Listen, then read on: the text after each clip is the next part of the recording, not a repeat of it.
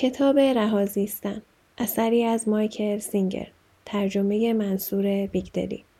فصل یکم آگاهی از خود. ساکن بر سیاره‌ای که سالهاست در فضای لایتناهی می‌گردد.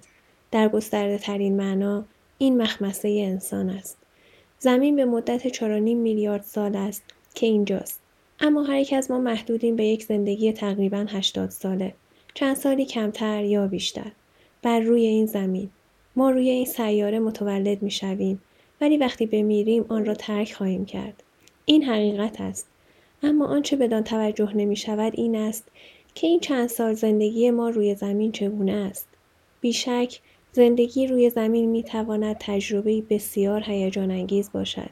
هر گردش زمین می تواند باعث اشتیاق، علاقه و انگیزه شود. وقتی زندگی بدین صورت شکوفا می شود، هر روز می تواند یک ماجراجویی زیبا باشد. متاسفانه زندگی روی زمین به ندرت دقیقا آنگونه که ما می خواهیم شکوفا می شود. و در صورت مقاومت تجربه ما می تواند کاملا ناخوشایند باشد. مقاومت باعث ایجاد تنش و استراب شده و زندگی را به باری سنگین تبدیل می کند.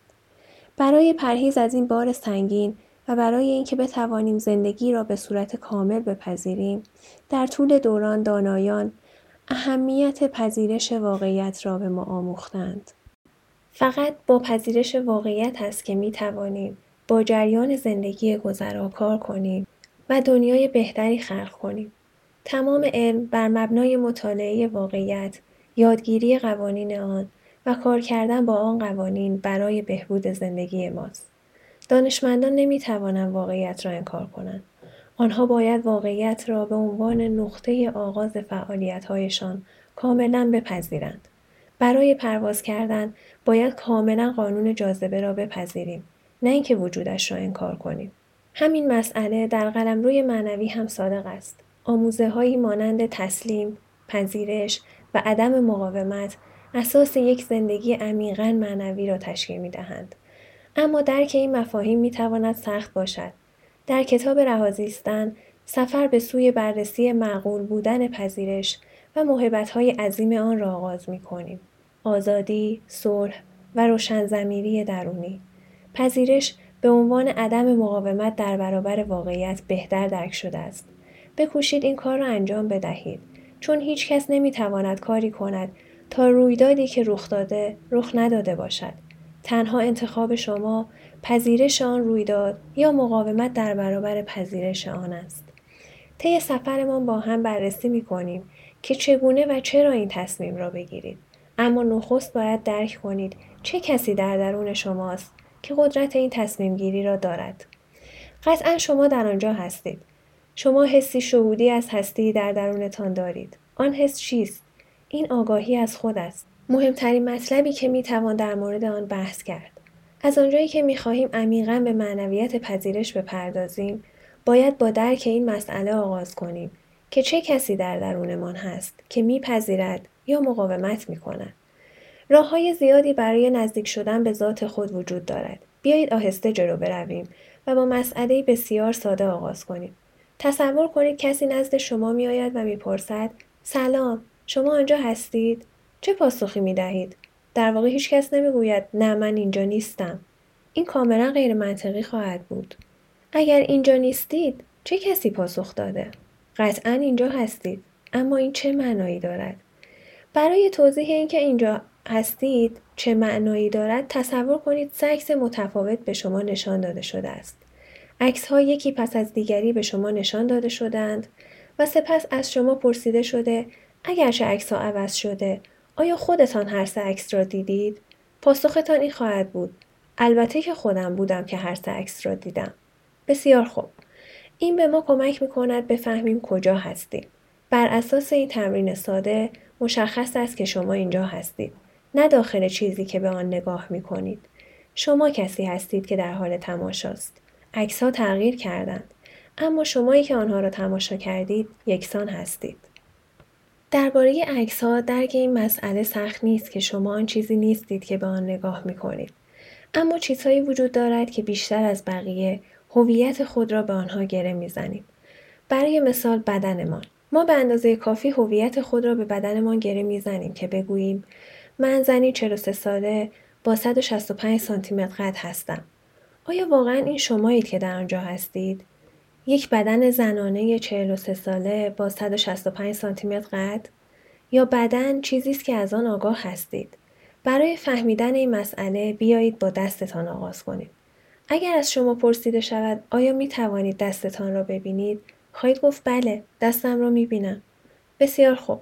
اما اگر قد شود چه؟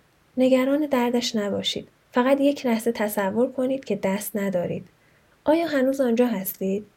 آیا متوجه نمی شوید که دست ندارید؟ مانند تغییر عکس هاست. وقتی دست آنجا بود آن را دیدید. وقتی نبود دیدید که نیست. در اینجا شمایی که می‌بیند تغییر نکرد بلکه آنچه می‌دیدید تغییر کرد. بدنتان هم چیز دیگری است که می‌بینید. پرسشی که باقی میماند این است. چه کسی در آنجاست که عمل دیدن را انجام می‌دهد؟ دقت کنید که ما مجبور نبودیم به خاطر دست متوقف شویم.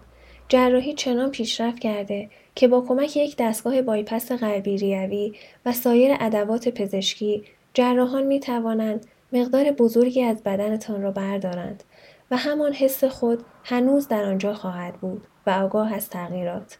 اگر بدنتان اینقدر تغییر کرده باشد و شما به همان ترتیب در آنجا مانده باشید چگونه ممکن است شما بدنتان باشید خوشبختانه برای کمک به درک اینکه شما بدنتان نیستید واقعا نیازی به این کارها نیست روشی شهودی و بسیار ساده تر برای آن وجود دارد مطمئنا متوجه شده اید که در سه، ده، بیست یا پنجاه سالگی بدنتان یکسان به نظر نمی رسید. قطعا وقتی هشتاد ساله یا 90 ساله باشید هم یکسان به نظر نمی رسد.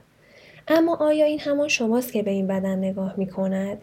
وقتی ده ساله بودید و در آینه نگاه می کردید آیا همان چیزی را می دیدید که اکنون می بینید؟ نه. اما آیا این شما نبودید که در آن زمان نگاه می کردید و اکنون هم نگاه می کنید؟